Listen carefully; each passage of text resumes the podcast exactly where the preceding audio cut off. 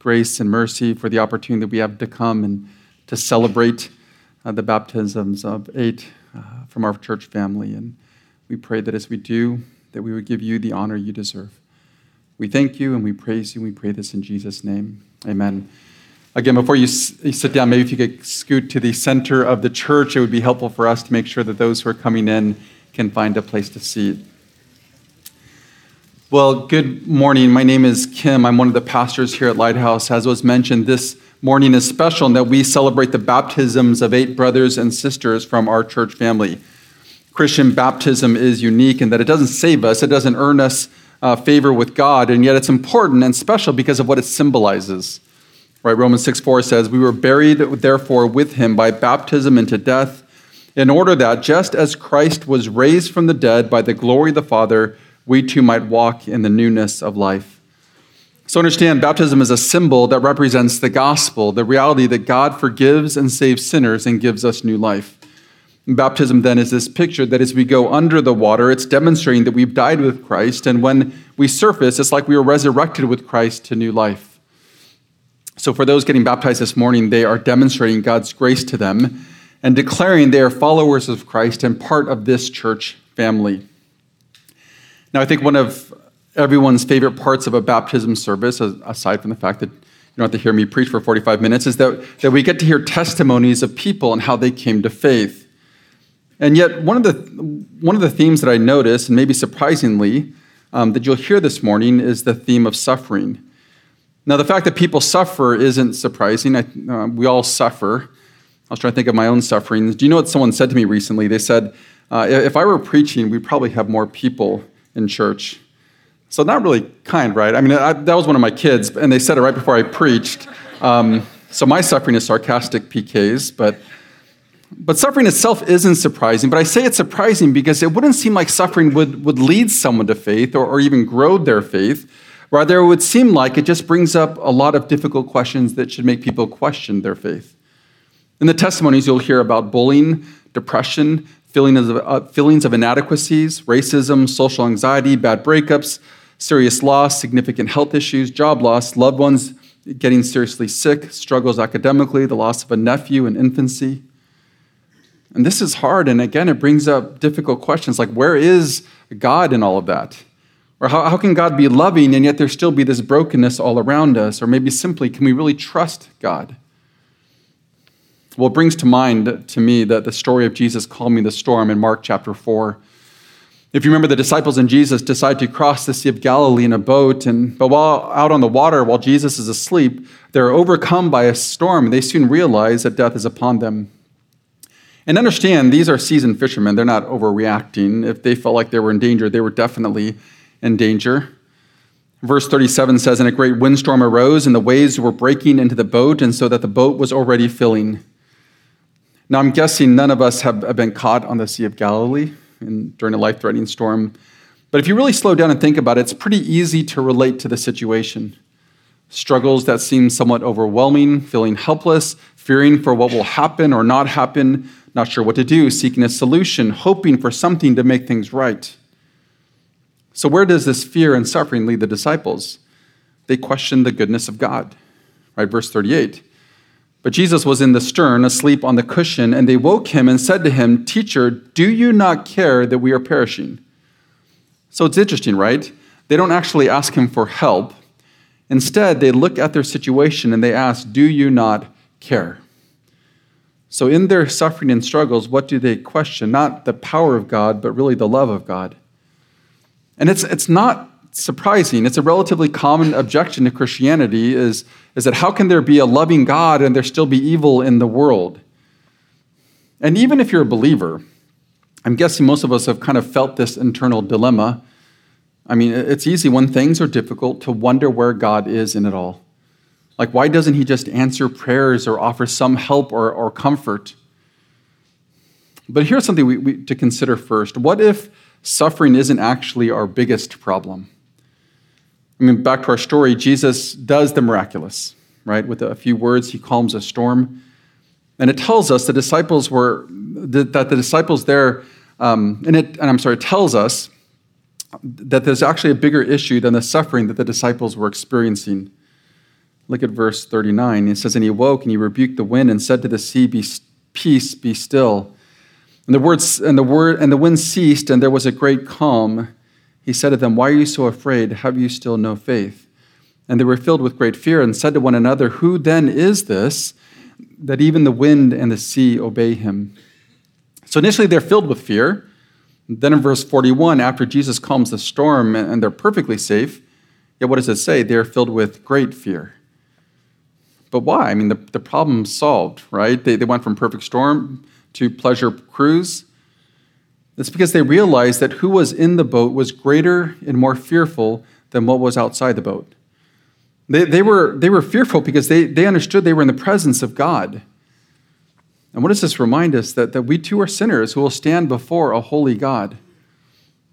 Let me explain. Remember, God created everything, including us, and He made us to live for Him in obedience and with joy. But sin entered the world and it ruined everything and plunged our world into darkness. But sin isn't just the brokenness around us. More personally, it's the wrong things each of us does. And because God is our creator, our sin is always first and foremost against Him. So, though we don't often consider ourselves bad people, in reality, we are rebels against our Lord. And this sin ruins the relationship we have with God. The Bible tells us that God is righteous and holy, absolutely perfect, and so he can't just ignore sin. Otherwise, he would be unrighteous and unholy. And so each of us is a sinner facing the just wrath of God, hell itself. And there's nothing we could do on on our own to overcome our sin, to make things right with God. So, do you see the dilemma? Where, where suffering is bad and it's hard, the greatest problem humanity faces is that we are sinners who will stand before a holy God one day. And this is what the disciples in the boat were experiencing. Initially, understandably, they have fear because they don't want to, they don't want to drown. But then Jesus shows his power over nature itself, and they realize they're in the presence of God, and it says they're filled with great fear. They ask, Who is this? It's similar to when Jesus performed another miracle on the water in Luke chapter 5. What happened? It says, Then Simon Peter when Simon Peter saw it, he fell down at Jesus' knees and saying, Depart from me, for I am a sinful man, O Lord. So here's the first thing we must consider when it comes to the sufferings of this world. Suffering isn't actually the greatest problem, sin is. Well, what then is our hope? It's what we celebrate this morning in baptisms, the gospel of Jesus. The gospel says that God in love sent Jesus to be our Savior by taking the penalty that we deserve upon himself.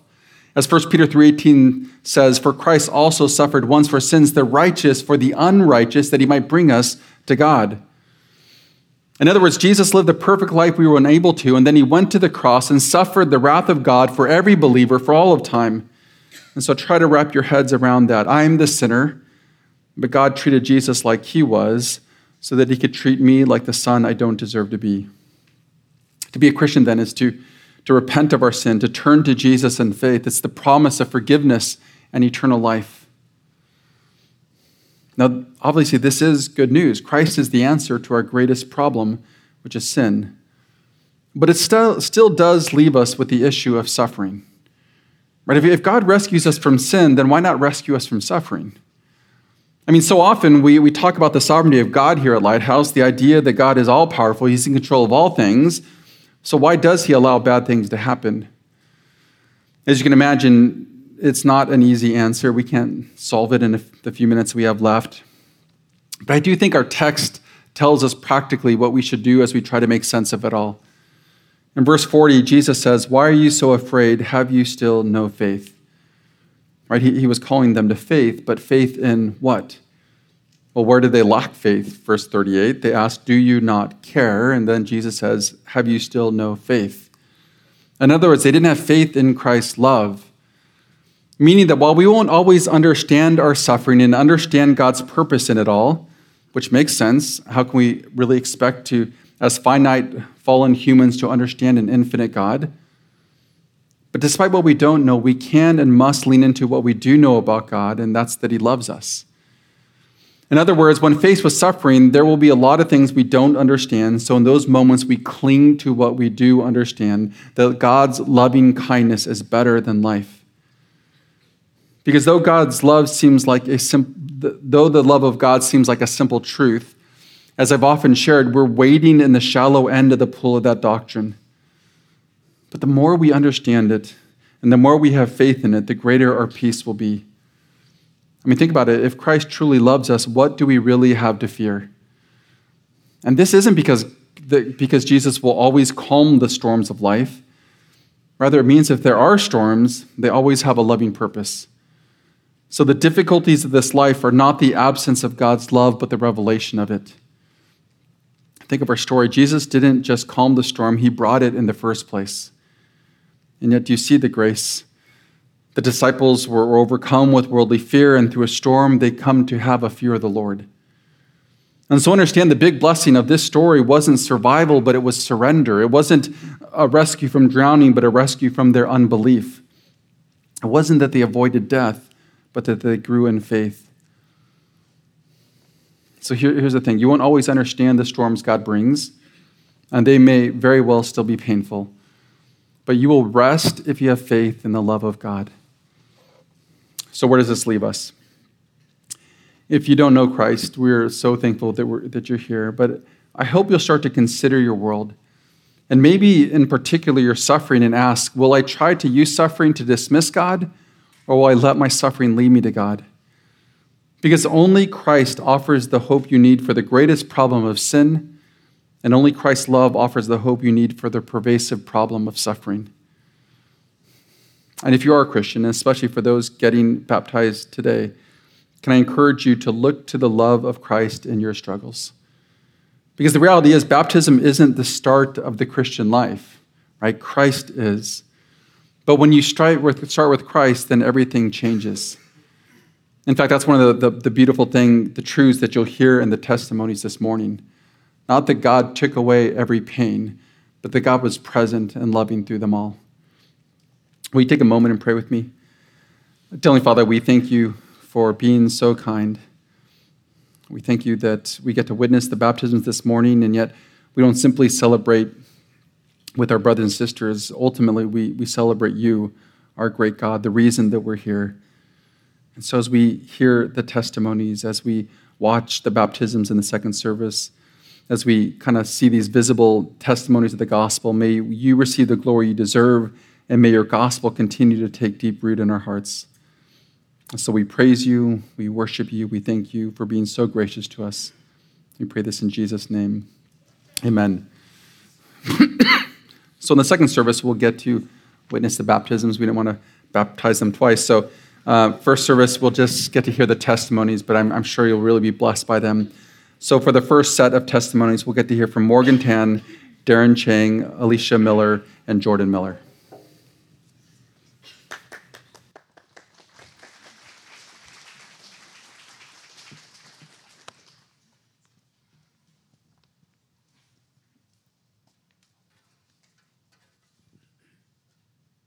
Hi, um, and this is my testimony. I was born and raised in a Christian household, going to children's ministry at Lighthouse every Sunday. I knew all the right answers and never got into much trouble as a kid. When I was 10, something clicked for me, and I realized that the gospel meant that if I wasn't saved by Jesus, I was destined for hell.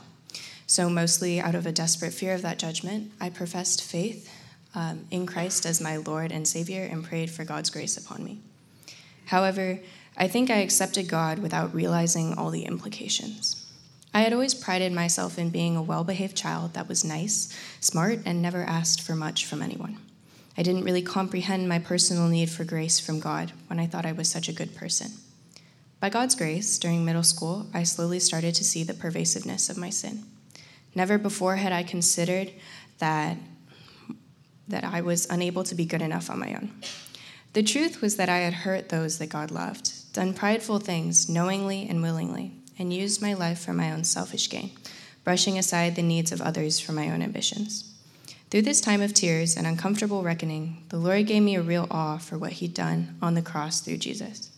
Finally, I was realizing that as well behaved as I might believe myself to be, the truth of Romans 3:23 was about me too. Quote, all have sinned and fall short of the glory of God. Through the faithful ministry of many, I came to see what the perfect life, death, and resurrection of Christ meant on a perf- personal level. As I entered high school, I found myself bombarded with the heightened temptation to find my identity in academic and extracurricular success, striving for worldly goals absent of Christ. In my sophomore year, my pride was hit badly with persistent feelings of inadequacy. I grappled with not meeting self imposed standards that I assumed others had for me. I wanted to be completely self sufficient, please my parents, and never ask for help. I was trapped in a cycle of resolving to work harder and then failing. But the ever patient God, who I brushed aside in my struggle, showed me where I was putting my identity. He used the counsel of my mother to show me that I would never be self reliant like I thought I was. As 2 Corinthians 3 5 says, Not that we are sufficient in ourselves to claim anything as coming from us, but our sufficiency is from God. The Lord brought me out of my misery by turning my face to see his glory after I had spent months blindly chasing my own. While I am far from perfect and still daily feel the temptation to fall into the trap of leaning on myself, I am comforted by the fact that I have a God who is bigger than everything I see in front of me. He alone is my righteousness. All of my talents, accomplishments, and achievements are meant to further His glory and not my own. I am grateful to God for saving me, a foolish sinner, out of my pride and into His family. He is my salvation.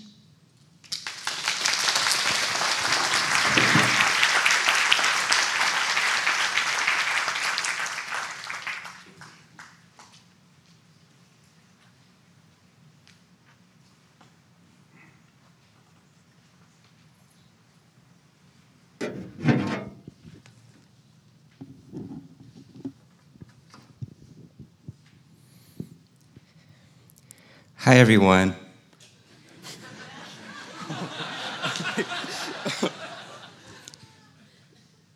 Hi, everyone.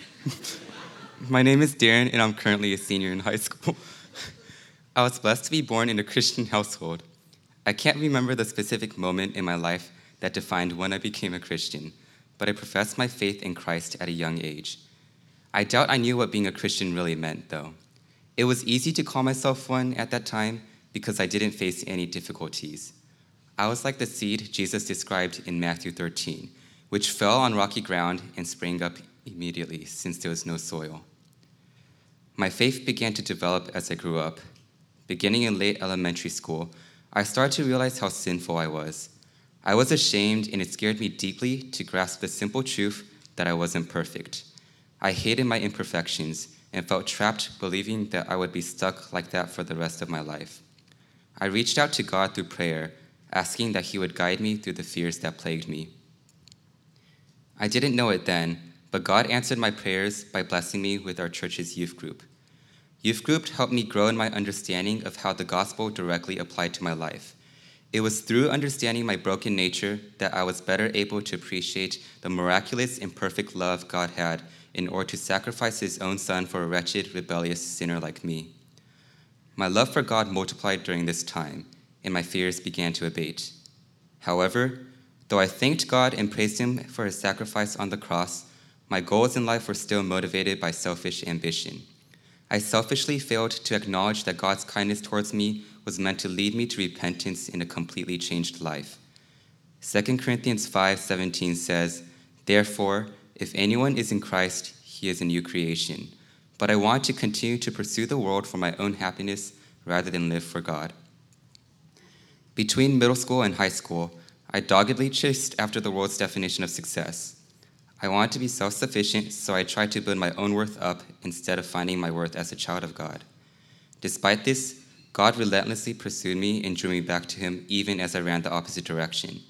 He demonstrated to me that nothing I pursued in this world would ever satisfy. Whether it was popularity, academic success, musical achievement, or something else, nothing I accomplished ever felt truly fulfilling. This was because I was looking for eternal joy in temporary things. While these things are blessings that can point me to Christ, I was looking for satisfaction in the creation rather than the Creator. It was only by God's grace that He enabled me to refocus my life on Him. I no longer need to get perfect grades in order to have a stable identity. Everything I do is for God's glory, in both my successes and failures, I have the perfect God given opportunity to honor Christ through my actions and let my actions be a testimony to God's redemptive grace in my life. Because of the gospel, I now have peace, knowing that I can face the volatility of life with the sovereign care of an unwavering, unchanging God. I still struggle today to center my actions around Christ, but I know that God's love and mercy towards me is far greater than my sin. Lamentations 3:22 says, the steadfast love of the Lord never ceases, his mercies never come to an end. They are new every morning. Great is your faithfulness. God has been good to me in so many ways.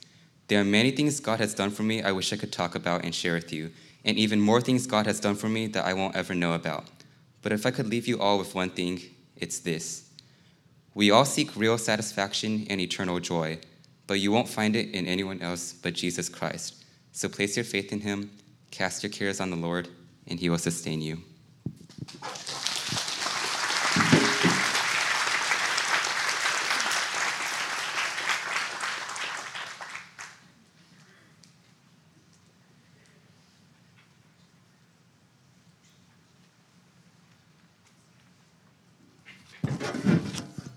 Um, well, uh, sorry. Very nervous. That's okay. Um, hi, I'm Alicia Miller, and this is my testimony. Um, I was blessed to be raised in Albuquerque, New Mexico, in a Christian household, attending Christian schools, and surrounded by a family of strong believers. Uh, Christianity was ingrained in every aspect of my life, from church gatherings to family discussions. Being raised in this environment, I was so it was I was so privileged to be exposed to Christ and ideas such as who God, salvation, and who God is, and what salvation was, and why it was so important. As a child, I looked forward to church and hearing the stories. Um, as I grew older, I began seeing the Lord's work and convictions in my own family. Um, my grandma would often tell me stories and answer any questions I had regarding faith in the church. My mom was always there with love, discipline, and direction when life got hard. I didn't have any light bulb moments when I accepted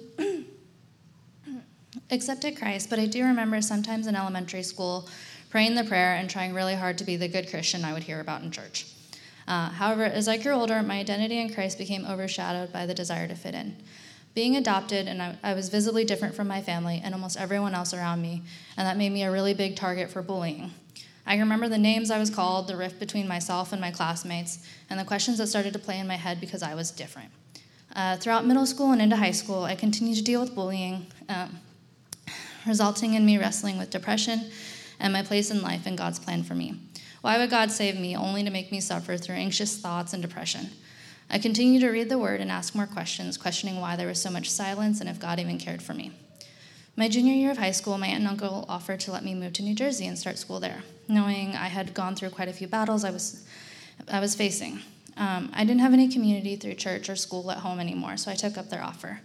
It was during this time that God showered me with mercy, love, and community. I began experiencing what it meant for God to work through others to show his goodness and grace. The move became a turning point as I experienced God's love and mercy through a supportive community. Rediscovering my faith, I rededicated my life to Christ and began to truly make it my own. My salvation through Christ allowed me the freedom to begin healing through Scripture and develop a stronger relationship with the Lord that prepared me for different struggles. I wasn't immediately cured from my struggles or ready to forgive everything that had happened in my past, but the gospel provided me guidance and healing to begin the never ending process of sanctification and redemption that can only come from God. There were still many moments of difficulty. However, by relying on the Lord, there was and always will be hope and truth to turn towards. Life after Christ has been a journey of growth and praise. College allowed me to remember to cling to the Lord and find my foundation and identity in Him. I grew in learning how to depend on God's grace for myself as well as showing it to others, although this is always a work in progress. Um, I used to think reading about the genealogies in the Bible was boring, but even as those pass, even those, those, even through those passages, it showed me that God saves those who are the most unlikely and welcomes them into His family. I enjoy the quote "Happy Little Accident" from Bob Ross, um, personally because it's adopted. Um, but in the eyes of man, I may have been an accident. However, I know I was not an accident in the eyes of God, and my identity can only be found through my Creator. He has continued to allow me to share my stories with others because my story points to His greatness and glory.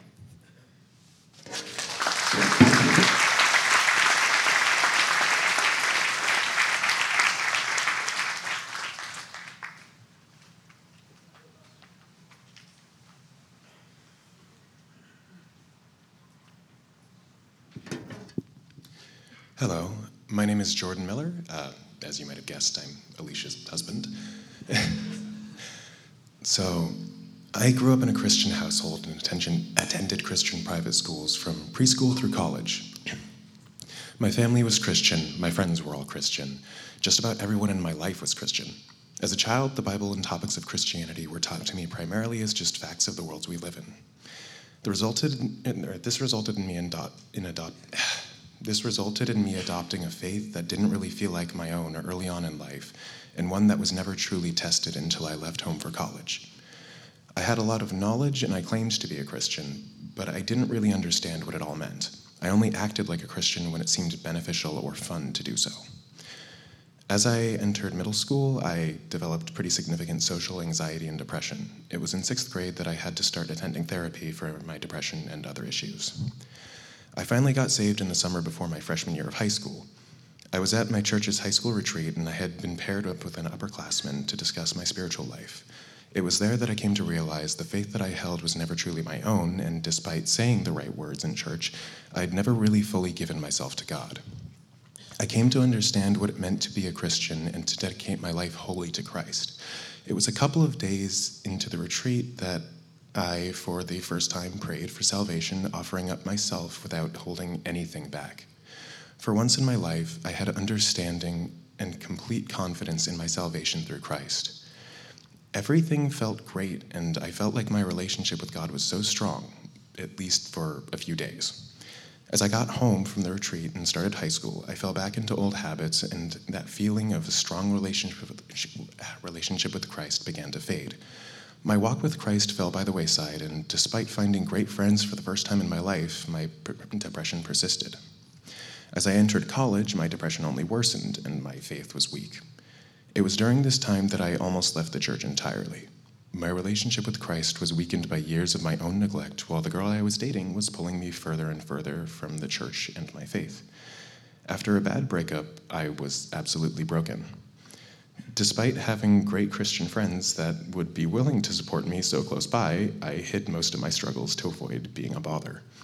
I even tried to hide my shame and brokenness from God. I had neglected our relationship for so long, I felt like I wasn't worthy to come back to Him like this. I continued on this path for a few months until some friends encouraged me to attend church with them. I found that Christ had not just been waiting for me with open arms, but had been relentlessly pursuing me this whole time. It wasn't long after I had started attending church again that I rededicated my life to Christ. Since then, the presence of Christ has infused every facet of my life with profound significance.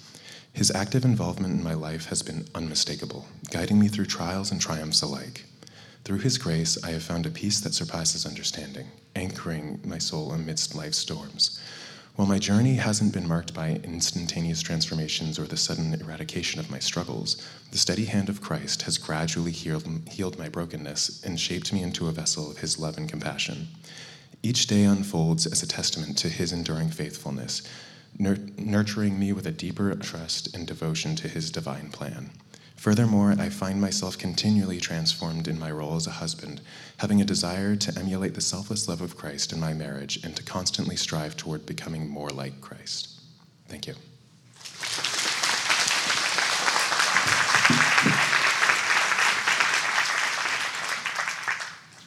Praise God for just um, these amazing testimonies and just hearing how God works through the ups and downs of all of our lives and just how good He is and Amen. For our next four testimonies, we'll get to hear from Jareth Bustamante, Seth Aravallo, Kelly Ha, and Gloria Liu.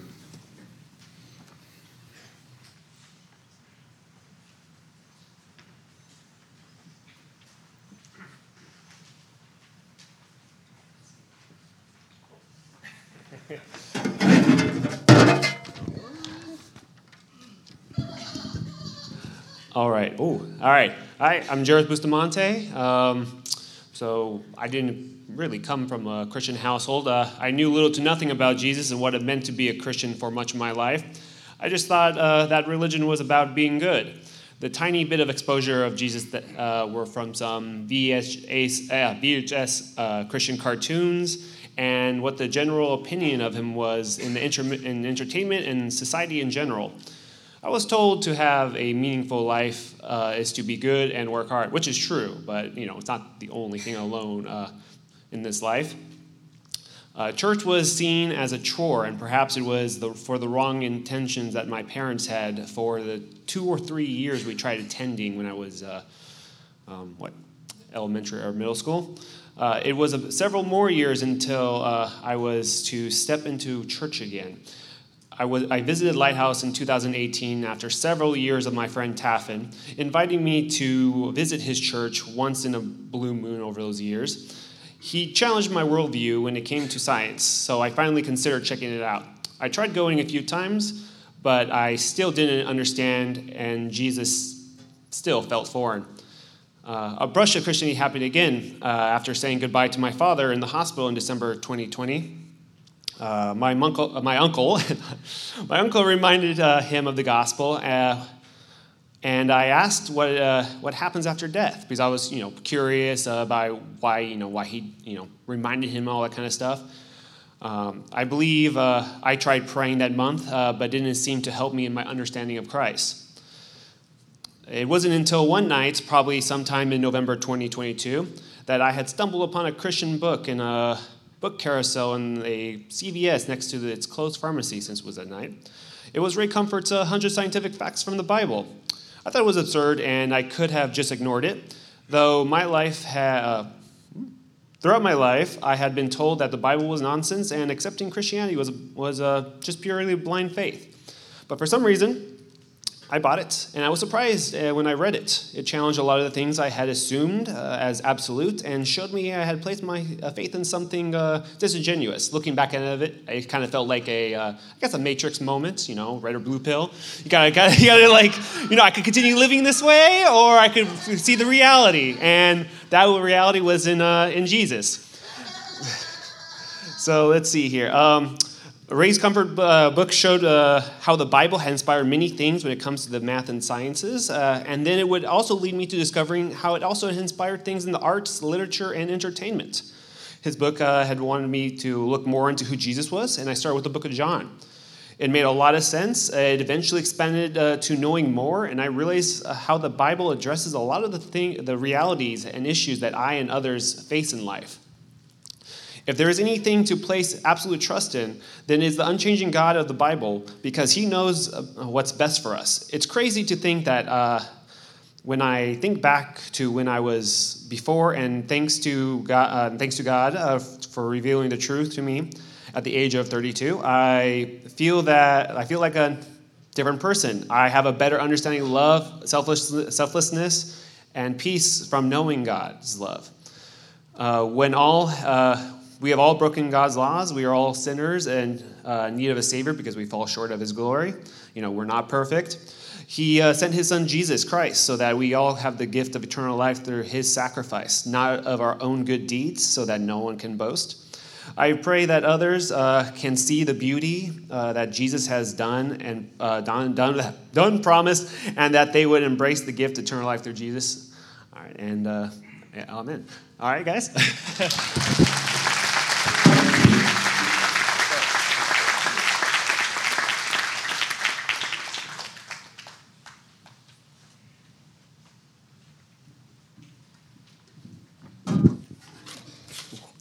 Good morning. My name is Seth Aravallo. Uh, I grew up in a Christian household with loving parents who were strong Christians and raised my brother and me to learn about Christianity. Growing up in the church, I was always surrounded by the word and learned many values and lessons of what it means to be a Christian. But as a child, I never really knew what it truly meant to believe in Jesus Christ. It was not until my mother explained what the gospel meant and the sacrifice that Jesus Christ died on the cross to save us from our sins was where I realized the importance and weight of what God has done for me. At 10 years old, I accepted Jesus Christ into my life and began my life as a believer. Uh, throughout my walk, I continued to trust in Him and lean on God's guidance to live my life according to His will. Even though He had continued to bring goodness into my life, I had always put off being baptized. It was not because I did not understand or question it, but rather just me putting it off and telling myself, I'll get to it eventually. Uh, I felt as if I could postpone it and that God would understand that life just happens. Uh, yet God still was knocking in my heart every year, somewhere telling me that I needed to obey His will. Uh, as the years went by, graduating from high school and eventually college, I was not really growing at all as a Christian and was going through the motions of life, bearing no fruit. Going to church I felt as if I was attending just to check off a box for the week when I was not fully obeying what God had intended for me as a believer. Even though this time I still felt God calling to me to seek after Him, and it would come through the trials of life. Uh, in late 2022, I began to have lingering lower back issues and shortness of breath, making it difficult to work at my then job. Through various doctor's appointments, I found that I was near kidney failure. Uh, during that time, I was also unexpectedly laid off from work, putting me in a situation I was unprepared for. I see now that God was using these trials in my life and obstacles to speak to me and find the grace He has given to me. Rather than relying on my strength and pride, God was telling me that I need to fully trust and obey Him, no longer putting Him aside. In the past year, I began attending the young adult ministry here at Lighthouse, where I felt I had taken the right step in making Christ the utmost importance in my life and taking accountability for who I am as a Christian. Uh, during this season, I learned to be more intent on my time spent in the Word. Uh, I recognize the importance of putting God first and to seek a home church, uh, Lighthouse, where I can walk alongside other believers. For many years, I was not growing in my faith, but now I'm finally embracing God's grace in my life with the opportunity to be here at Lighthouse. I now recognize that as believers, we must not ignore God's knocking on our hearts, but to listen and fully embrace His presence in our lives. I have decided to be baptized today to proclaim my faith in Jesus Christ and, to God, and the gospel to recommit my life to obeying Him. Thank you.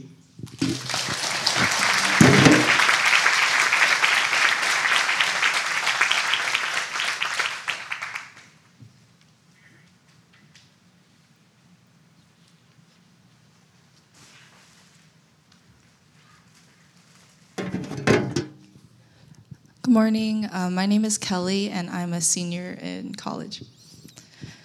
Growing up at church from preschool to high school, my head knowledge of God was extensive, but my relationship with Him was superficial.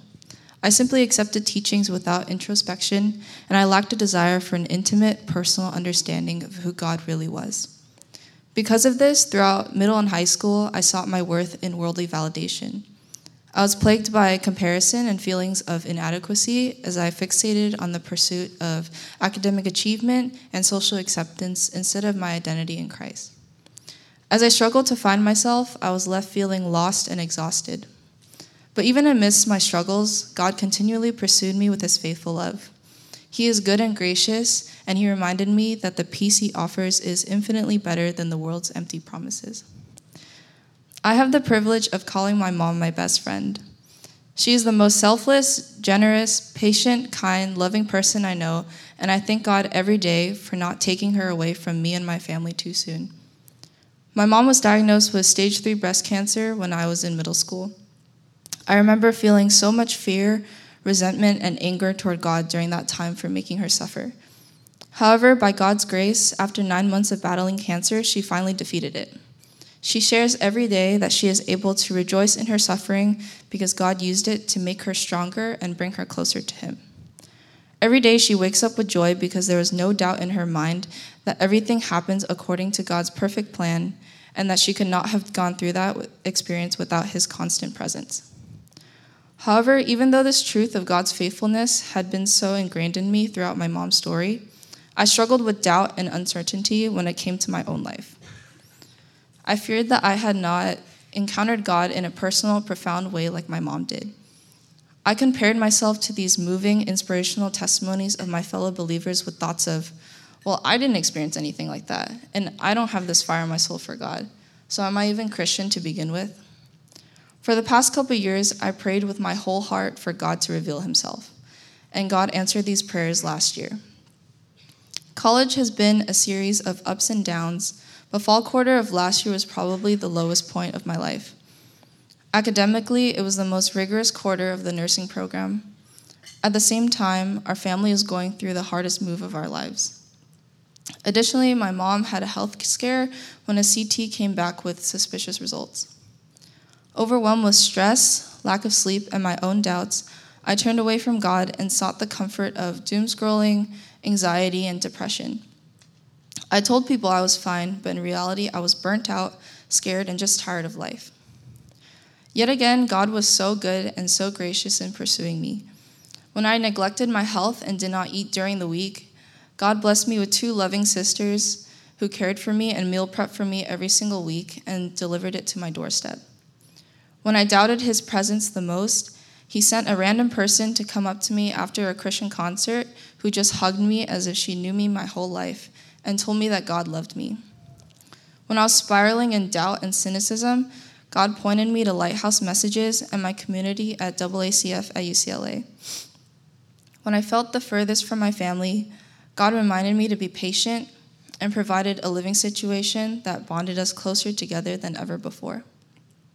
When I hid in my room and cried out to God in desperation, I felt an unexplainable peace from turning to Him in prayer and reading His Word. In all this, God taught me that hope is not tied to the absence of suffering, but in the one who stands beside us amidst it. This past season has been filled with so much joy and clear evidence of God's faithfulness, unshakable love, and steadfast character. Though I fall, His love is sure. Though I fail time and time again, He never fails. Though I am prone to wander, He secures my heart in His promises. Jesus said in Matthew 11, 28, 30, Come to me, all who labor and are heavy laden, and I will give you rest. Take my yoke upon you and learn from me, for I am gentle and lowly in heart, and you will find rest for your souls, for my yoke is easy and my burden is light. I have found rest for my soul indeed, in a peace that flows from heaven and is rooted in God's promises. Oh, what a joy it is to be fully known and truly loved by an almighty, loving God who is able to do far more abundantly than all that we ask, because he is good and gracious and has promised to complete that work in us. My journey is far from over, but I know my God will be by my side every step of the way because he is present, active, and working in love for my good. Thank you.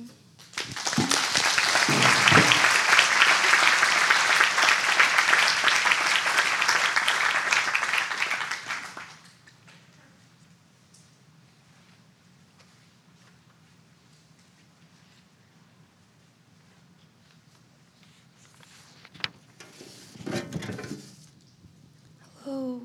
Um, good morning. My name is Gloria Liu. I was born and raised in a Christian household in the San Gabriel Valley. Growing up, my mom would take me and my older brother to church every Friday night and Sunday morning. I would always look forward to going for all the fun activities, games, and snacks. I learned many Bible stories and verses about God, but I didn't know Him. I just knew about Him. In middle school, I continued attending church for the wrong reasons. I became the quiet girl who always played basketball with the boys. Church was my outlet for sports since I grew up only doing piano and art classes. I enjoyed going on youth retreats, but once the retreat was over, I found myself going back to my usual way of life where opening the Bible and praying only happened at church, not at home. In high school, I began skipping church frequently as I prioritized volleyball and track. I used Saturday track meets and volleyball tournaments as an excuse to sleep in on Sundays. My two close church friends became busier, and I would only show up when we mutually agreed to attend together. At the end of my senior year, COVID hit. Church was closed, and my friends left for different colleges. That gave me the perfect excuse not to go to church altogether. When I started my first year at UCI, I considered looking for a Christian club, but I was alone in the search and found no compelling reason to attend a church. I fell away from Christianity and idolized an unequally yoked relationship that caused me to sin against my own body. I would claim to be a Christian when others asked me, but I was not living like one. I wanted to be a Christian, but wrestled with my sin and lack of faith. But through those times, God was working in subtle ways to draw me back. During my second year of college, my older sister went through a challenging trial that greatly impacted my view of the Christian faith. My first nephew, Nathan, was born prematurely and passed away at just three days old. I could not imagine the pain my sister and her husband were experiencing. But through this, my sister showed me what true faith was. In her suffering, she remained faithful and trusting in God. I was encouraged by her steadfastness and can say with confidence that God is so good. God blessed my sister and her husband with another beautiful baby boy named Nahum, who is now eight months old. As I reflect on my journey, I'm reminded of Romans 8:28, which says that all things work together for good for those who love God. I think of my sister when I read Romans 5, 3 to 4, which says, Not only that, but we rejoice in our sufferings, knowing that suffering produces endurance, and endurance produces character, and character produces hope. Through this difficult time in my sister's life, I learned that we may never know the specific reason for our suffering, but we can trust in our sovereign God because He knows what's best for us, just as a loving father who cares for his children. I began spending more time with my sister's family and developed a growing desire to find a church and understand their faith. During my last year of college, I ran into someone at the gym who had played grass volleyball with me during the pandemic. It was Michael Zoe, and he mentioned that he was a member at Lighthouse. My older brother Daniel had actually attended Lighthouse before, so I told Mike I'd be interested in checking it out. The first Sunday I came, Mike introduced me to so many people. It was intimidating, and I could not remember a single name that day, but the overwhelming support and welcome from the community drew me in. I still remember it was May 4th on Star Wars Day when Mike urged me to check out Praxis for the first time. Despite my hesitation, I went, and that night, Janet Yeo was the first person to approach me and pull me into her small group. I was showered by her welcoming spirit and cheerful attitude, and I still remember Pastor Allen speaking on the message of contentment. That night, I openly shared with my new small group and felt a strong desire to learn more about God. I have been attending Lighthouse for almost a year now and have gained a community and a spiritual family. Most importantly, I now understand the gospel. It is the good news that our salvation and eternal life in heaven are guaranteed through Jesus. If we believe in the good news that Jesus died for our sins, we are saved. Our salvation is not earned by doing good deeds, but through believing that Jesus took our place and was punished as if he was the guilty one.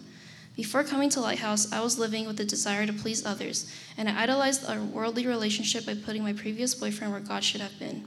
I realized this after reading a book my sister gave me. It was Counterfeit Gods by Timothy Keller. A quote that spoke to me was You may turn out to be a great guy, and maybe even my husband, but you cannot ever be my life. I learned that when you idolize a human being, they will always come short, and at some point they'll fail you because they are not perfect. They are not God. I had put my identity in my educational achievements and in my relationship, thinking that was all I needed. But God found me, and I realized my true identity in Christ. God showed me that He was in control of all the blessings and good things that happened in my life. As Christians, we find our true hope not in the things and accomplishments of this world, but in Christ. At Lighthouse, I see people serving and genuinely loving one another by giving their time and intentionally being in each other's lives. 1 John 4:19 says, "We love because he first loved us." I love this verse because it shows that God is the one who changes our hearts to make us capable of love, and we can show our love for God by loving others. I've become more aware of how I treat my family, specifically those who can be harder to love. Remembering God's love helps me love others better.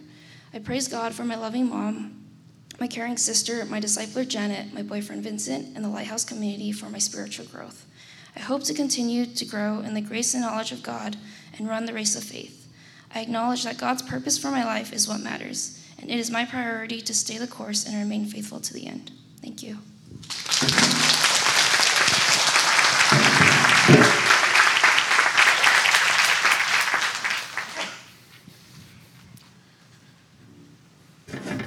Praise God. We, we often talk at Lighthouse about the front row seat to grace, and we had that this morning, getting to hear about God's grace and the lives of our brothers and sisters. Will you pray with me?